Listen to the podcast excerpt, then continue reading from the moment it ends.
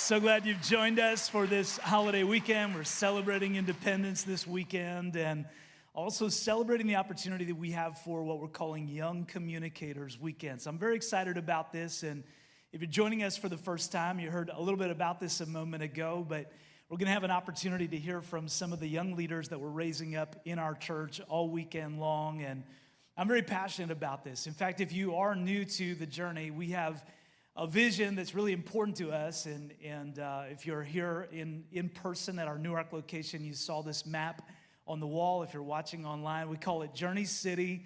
And it's a 30 mile radius of our broadcast location where 1.8 million people live. And we're just passionate about making a difference, creating experiences like the one that you've had over the past few minutes all around our region and changing people's lives with the life giving message of Jesus. And a big part of how we do that is raising up people. So many of you are a part of that. You are on the J team, you serve, you use your gifts to make a difference. And I'm so proud of you. And if you're not serving yet, you have an opportunity to do that this month. And then we're also raising up leaders. That's what Journey Leadership Institute is all about for us. So we just unveiled this brand new umbrella for all of our leadership development here. And part of that is our evening program, which, if you were here last week, you heard a little bit about. If you want to take next steps, in your leadership, but we want to raise up a generation of empowering leaders who will change our region for Jesus. And this weekend, you get a chance to hear from some of them. So I'm really excited about this. And uh, there are many of them spread out over our gatherings this weekend. I'm sure they have a little bit of nerve going on. Like they've got a lot of nerve. They've got some nerves, plural. Uh, and uh, they've been preparing for months and praying and planning. I remember the first time I spoke at a church, and they asked me, uh, was not a church that I was familiar with. I was came in as a visiting speaker, and they asked me, "How long do you usually speak for?" And I didn't usually speak, so I didn't know the answer. so I said, "Well, about 35 minutes." It sounded right. I didn't want them to know that I didn't usually speak. It was my first gig, and so uh, I got up and spoke for 12 minutes. Everyone, just it was awkward, but I have never, I have never had that same problem since. Now I have to work hard to keep it to 35 minutes, but I'm sure they've got some nerves going on. So here's what I want you to do uh, today is lean in, laugh at their jokes, just like you laugh at mine. I know some of you laugh even when they're not funny because God has led you to be a blessing to me. And uh, yes, thank you. That was a little too obvious, but uh, laugh at their jokes, cheer them on, support them. And then I also want you to know that this weekend isn't just for them, it's for you.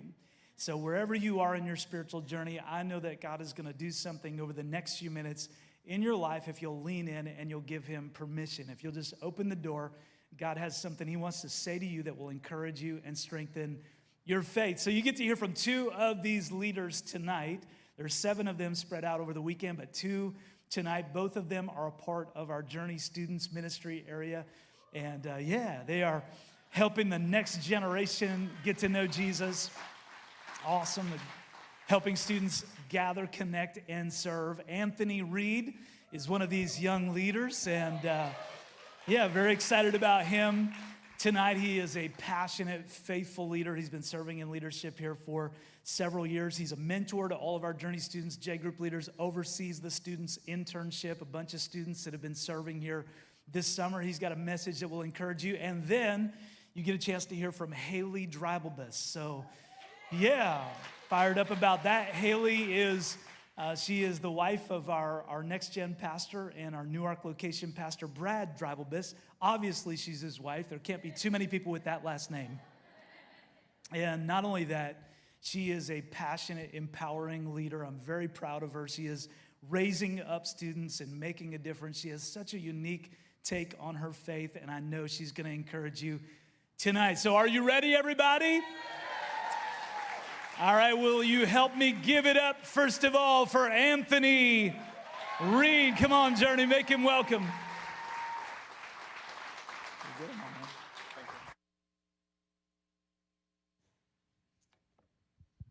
Well, what is up, Journey fam? How we feeling today?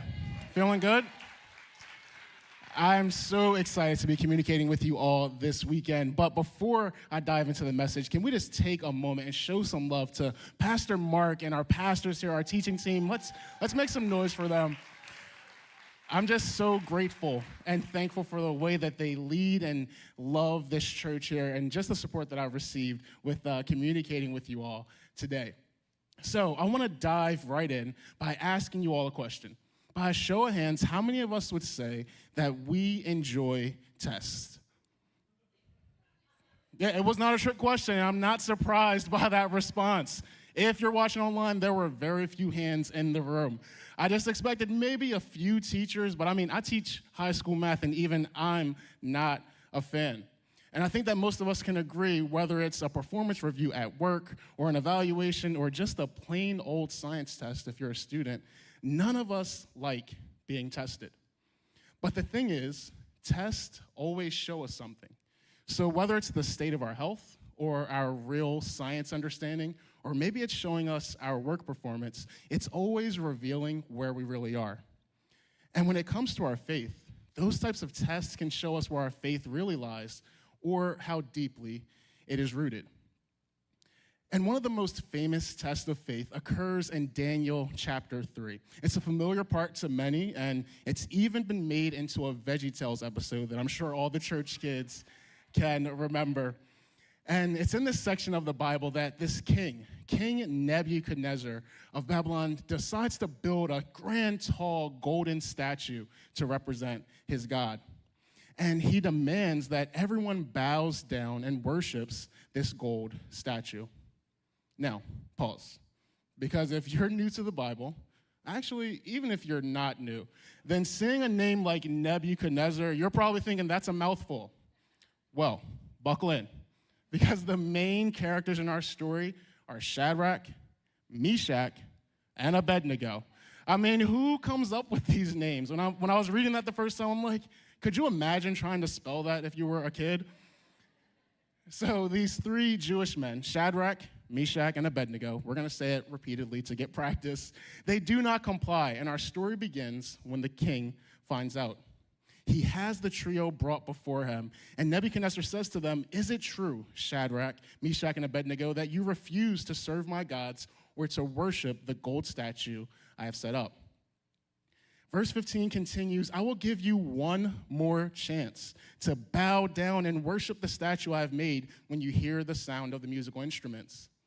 But if you refuse, you will be thrown immediately into the blazing furnace.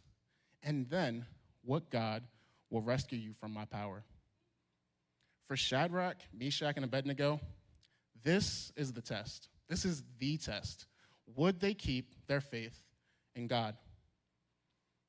Now, can I be honest with y'all?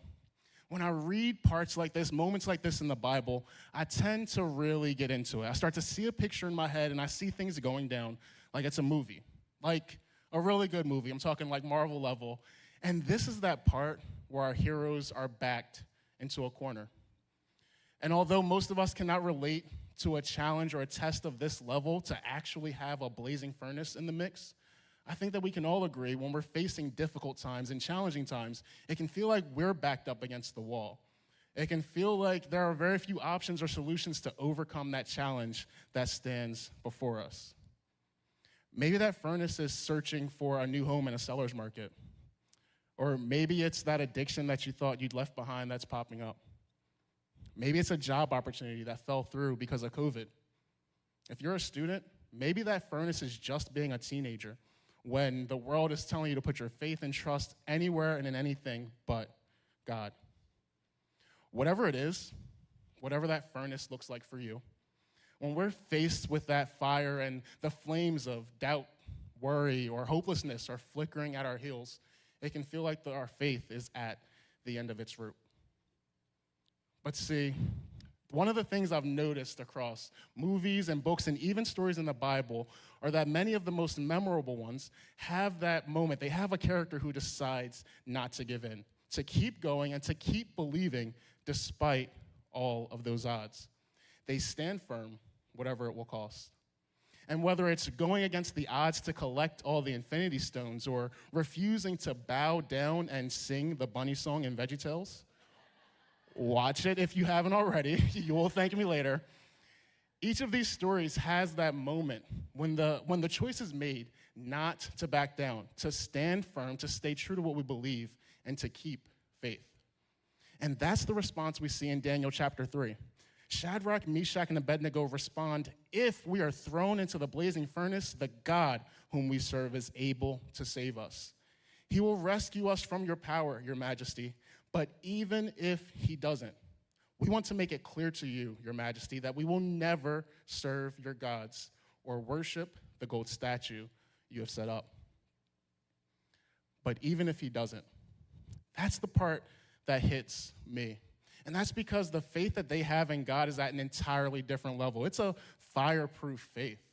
See, it's one thing to have faith in God to come through in the middle of that challenge, but it's a whole nother thing to keep that same level of faith even if He doesn't. So let me ask you something. When you're facing the furnace, are you praying to God asking if He is able, or are you praying with faith and trusting that God is more than able? See, Shadrach, Meshach, and Abednego, they had figured out the answer to their test. There was no question of if God would take care of them. The only question was how. Their faith was fireproof, and their response in the face of this challenge shows us how we can respond when we face challenges that have us questioning our own faith. The first thing that we see them do is that they trusted God. See, they had decided in advance that they were not going to worship any false gods, no matter what. They let their decisions lead and their emotions, in this case fear, follow. So when it came time to face that challenge of where does their faith lie, they kept their trust in God. And we can make that choice too.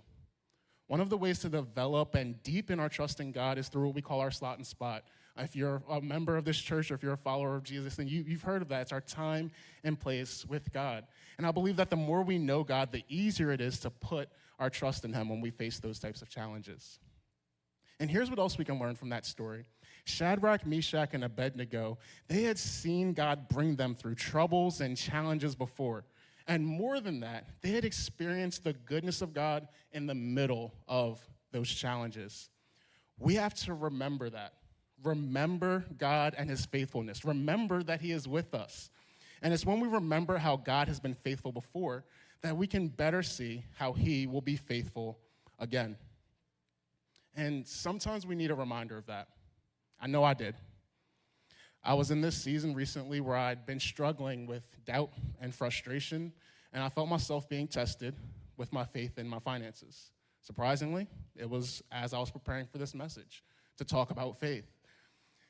That furnace I mentioned a moment ago of trying to buy your first home, that's one of the furnaces I find myself facing right now, where there's unexpected bills and expenses happening at home before I can even find my dream house. And I felt myself asking, could I still be faithful with my finances? Could I really trust God to take care of me financially? I needed a reminder of God's faithfulness, and thankfully, I had good friends in my life. Not the kind that remind you of how hot the fire is. I had someone to remind me of how faithful our God is. And one of the best ways to remind yourself and to remember the faithfulness of God is to surround yourself with people who will remind you of that. There was no coincidence that Shadrach, Meshach, and Abednego, they were together when they decided not to back down. And as we return to their story, we see that they, were, they declined the king's demand respectfully. And they stood their ground with faith that God would take care of them no matter what. And as a result, they are thrown into a furnace but things don't go as expected. Verse 24 says, But suddenly Nebuchadnezzar jumped up in amazement and exclaimed to his advisors, Didn't we tie up three men and throw them into the furnace? Look, I see four men unbound, walking around in the fire unharmed. And the fourth looks like a god. Okay, so maybe unexpected was a little bit of an understatement. The king is shook, and at this point, he is even questioning his counting skills. Things are just not adding up. And the king decides to have the guys removed from the furnace so he can investigate. And verse 27 says, Then the officials and advisors crowded around them and saw that the fire had not touched them. Not a hair on their head was singed, and their clothing was not scorched. They didn't even smell of smoke. They didn't even smell of smoke, y'all. the way that this story wraps up reminds us that whatever that furnace might look like for you, God is already there to bring you out on the other side, and you won't even smell like smoke. We have to trust God, remember God, and the last part is just watch Him. Now, this can actually be pretty difficult because it requires us to get our eyes up from that furnace in front of us and instead put our eyes on God. For me, I had to remain faithful with my finances. I had to trust God and keep my faith in Him, not my bank account, to take care of me financially. And the thing is, if I'm being honest, I'm still facing that furnace. I still haven't found my dream home. But I'm trusting God and remembering that He is with me in the middle of each and every challenge. And I know that regardless of the outcome, He is going to take care of me. I know, thank you. I know that that response and watching God move is so countercultural, especially in a world where they expect to see the, the signs of the flames we've been through, the challenges we've had to overcome. They expect to smell the smoke on you, to see the burnt clothing. King Nebuchadnezzar probably expected Shadrach, Meshach, and Abednego to fight or to plead. He certainly didn't expect them to come out of that furnace unsinged. But they decided to trust, to remember, and to watch. That kind of faith in God is not a blind faith, it is a faith with reason. Because God is always faithful. He never leaves us alone, and He is in it with us. When we remember and trust that, our faith is fireproof.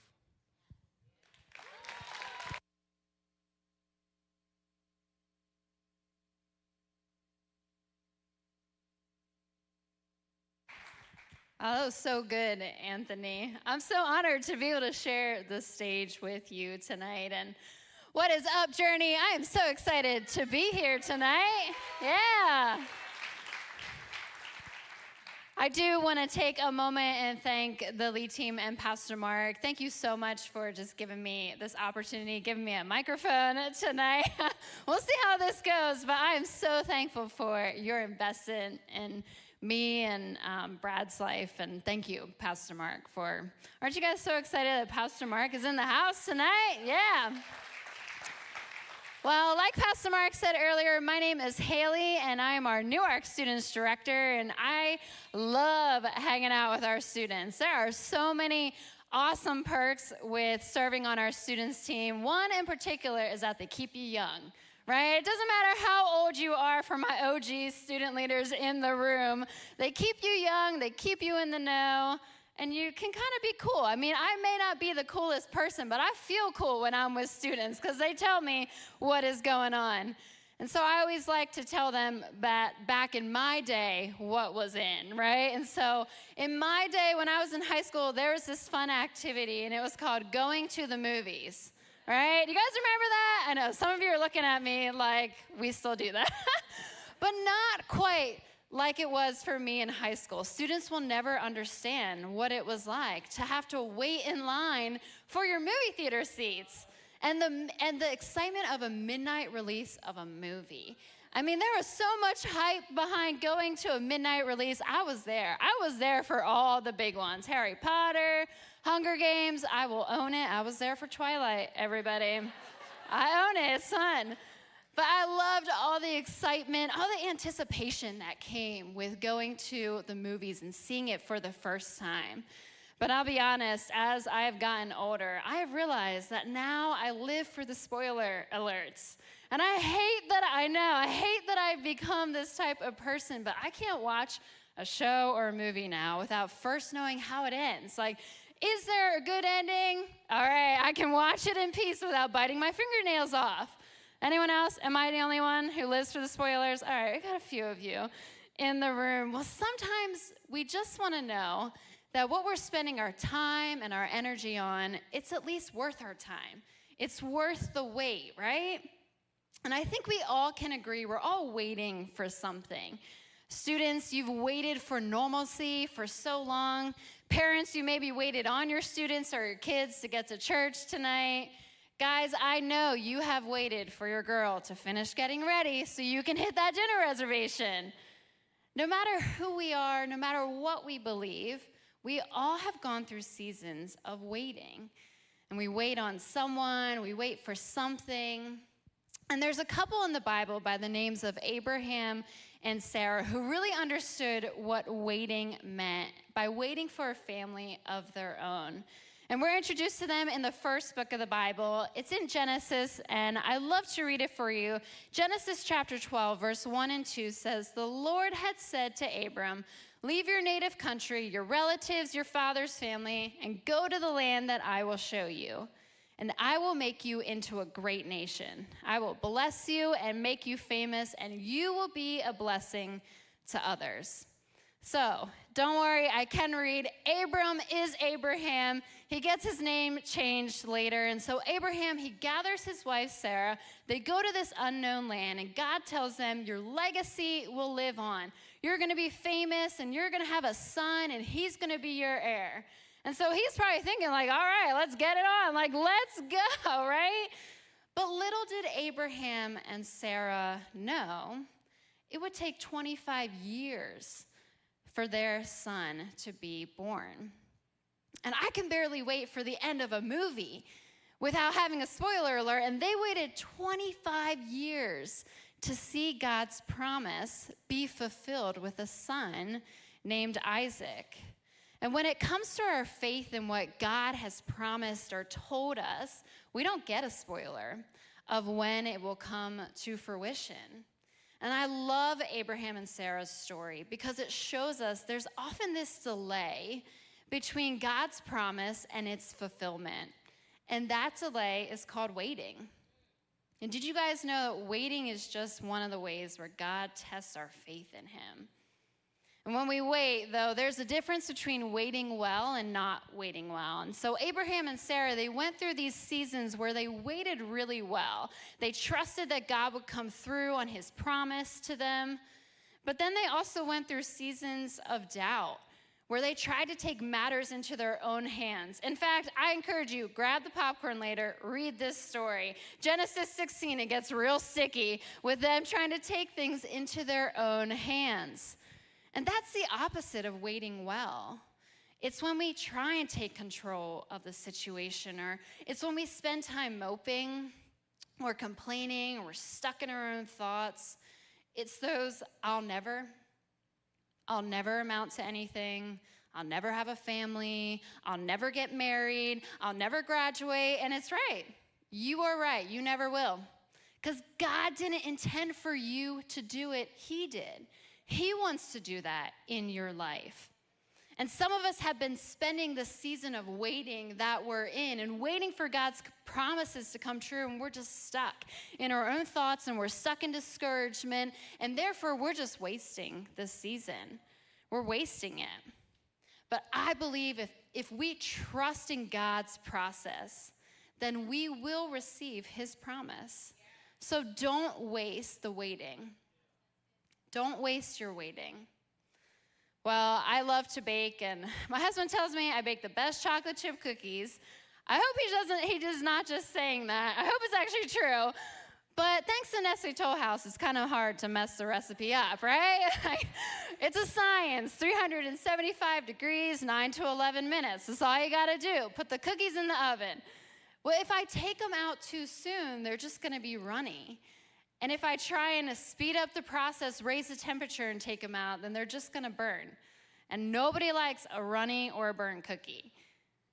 Well, the same can be true for us in our waiting seasons. If we throw in the towel, we give in too early, then we won't experience the blessing that God has for us at the end of it all. On the other hand, if we try and take control, we take matters into our own hands, we just end up discouraged. We just end up disappointed, angry sometimes.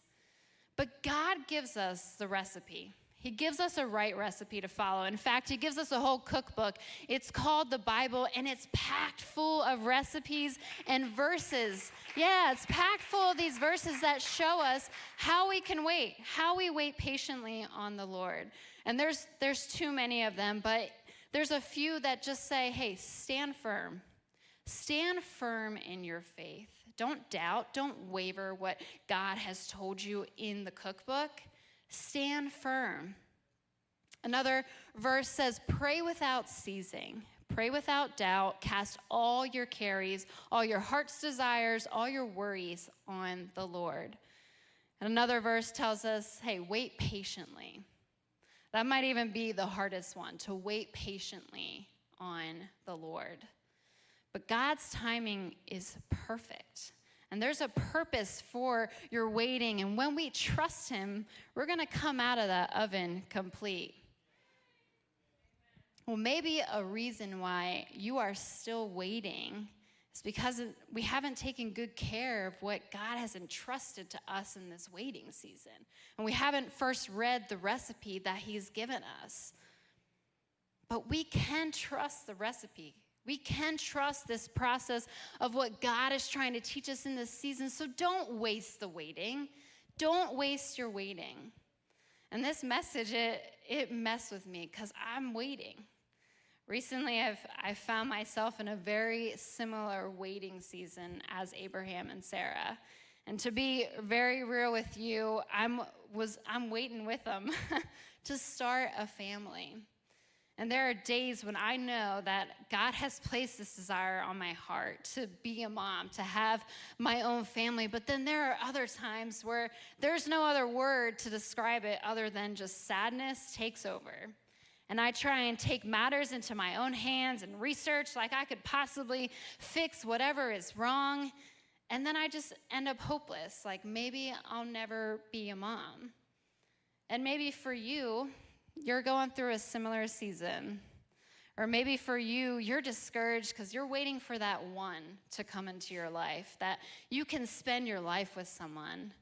You're waiting for a family member to be healed, or you're waiting for your dad to come back into your life, or you're waiting for a, a door that tells you go to this college, choose this future, turn away from this job.